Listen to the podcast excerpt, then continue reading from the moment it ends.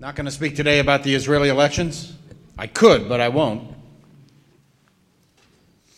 As you may know, in my pre Stephen Wise days, that's what I used to do. I used to go around the country and give dozens of lectures right after uh, Israeli elections or important events, but it's much too complicated, and uh, this is not the setting. If you want to have a long discussion about that, contact the Israel Committee. We'll set something up, and uh, it'd be my pleasure to do so. But let me just say this with respect to the elections. The disappointment expressed by so many people is so palpable. So that got me to reflecting on the nature of disappointment.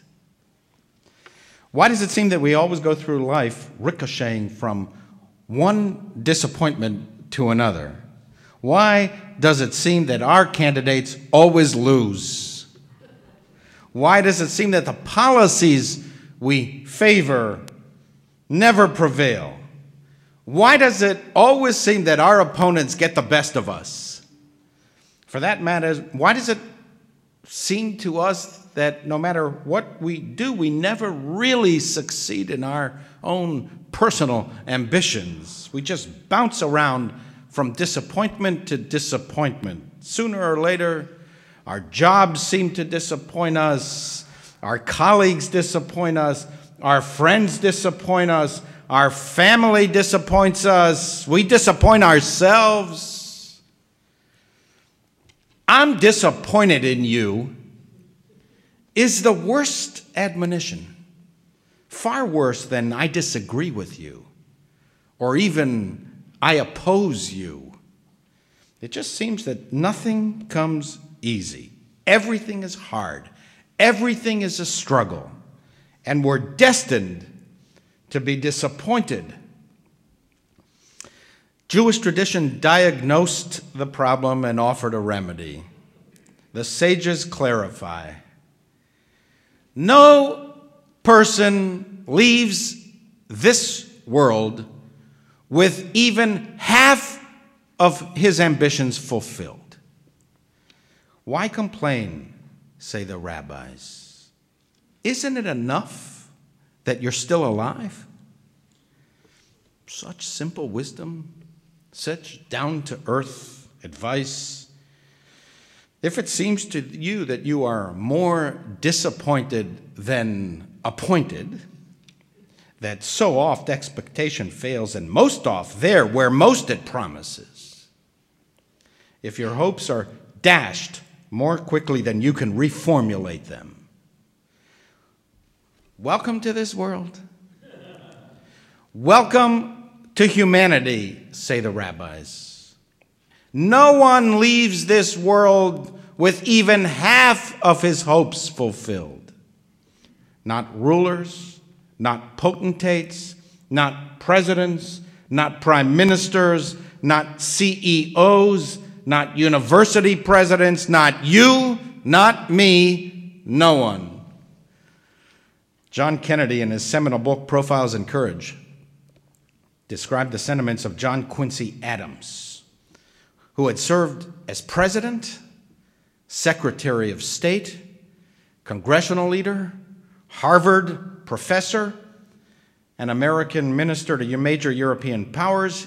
He had a long and exceptionally productive and successful career. At age 70, looking back on his life, Adams wrote this in his diary My whole life has been a succession of disappointments. I can scarcely recollect a single instance of success in anything that I undertook. What is the Jewish remedy for this overwhelming sense of disappointment? The sages complain. Why complain? Isn't it enough that you're still alive? In other words, what is your expectation? Not to be disappointed? Never? Only sometimes? But not too much? Isn't it enough that you're alive? Are you disappointed in that, that you're still alive? It is in the nature of life to be disappointed. In fact, Implicit in the diagnosis is the advice. Don't get too disappointed in disappointment. If we're not so often disappointed, we would not be happy.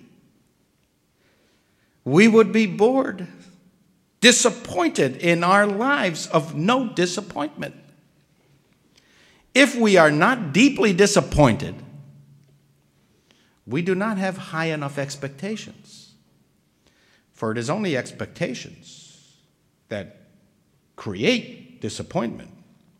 If we don't have expectations to begin with, there is no reason to be disappointed. Remember how Paul Simon put it? I am a rock. I am an island.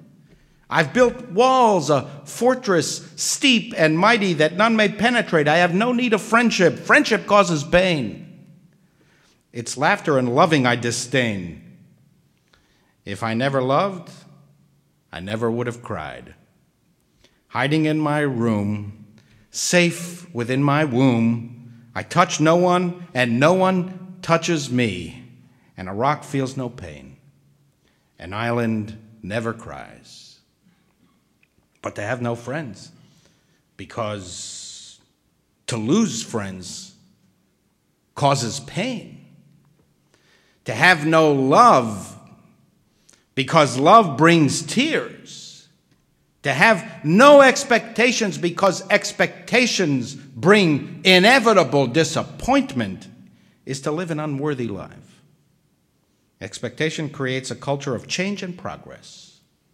Nothing would be invented and nothing would change if we did not have high expectations. In fact, discoverers testify that they usually fail. The urge to discover is to fail.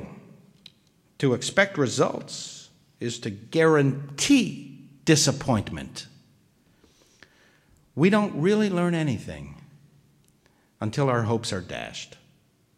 Marcel Proust put it this way Infirmity alone makes us take notice and learn.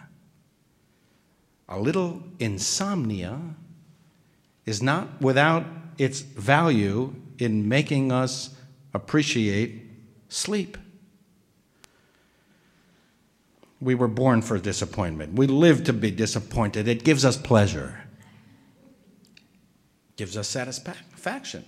No disappointment, no satisfaction. Pleasure exists because what we know what pain feels like. Success is so pleasurable because we know failure. Health is so precious because we know disease. When do we finally reach that stage of not being disappointed? The rabbis say, when we're dead. Or as Paul Simon wrote, when we're dead inside. And since we cannot live life in reverse, starting life dead with no disappointment, the solution is not to eliminate disappointment. It is not to become a rock or an island. It is not to live lives of no ambition, no risk, no reward, all fear of disappointment. The solution is to learn to live with disappointment. Learn to live with it. Would you rather be dead? Commenting on God's test of Abraham in asking him to sacrifice Isaac, Nachmanides Ramban wrote God tests the person in order to bring potential into the realm of action.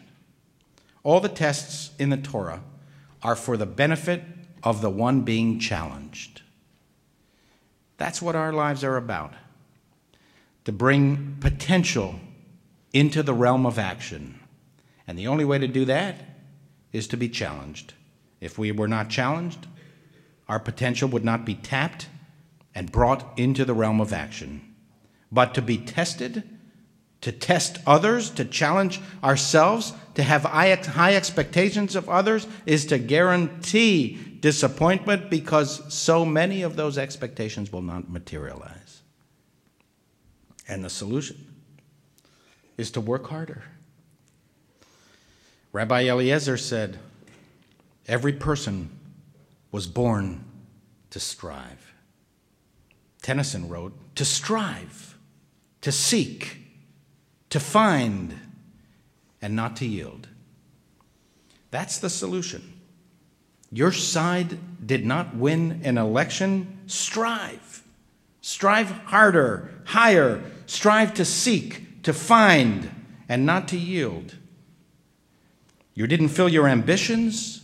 Strive. Strive harder, higher, to seek, to find, and not to yield. We need that in our lives. We need challenges. We need opponents. We need to feel like there are barbarians at the gate, and our actions will make a difference. If there are no barbarians, there are no heroes.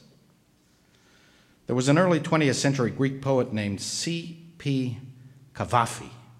He wrote a magnificent poem called Waiting for the Barbarians. It speaks to us as individuals, but also has national relevance. He wrote, What are we waiting for? Assembled in the forum. The barbarians are due here today. Why isn't anything going on in the Senate? Why are the senators sitting there without legislating? Because the barbarians are coming today. What's the point of the senators making laws now? Once the barbarians are here, they'll do the legislating. Why did our emperor get up so early? And why is he sitting enthroned at the city's main gate, in state, wearing the crown? Because the barbarians are coming today and the emperor's waiting to receive their leader. He's even got a scroll to give him, loaded with titles with imposing names. Why don't our distinguished orators turn up as usual to make their speeches, say what they have to say? Because the barbarians are coming today, and they're bored by rhetoric and public speaking.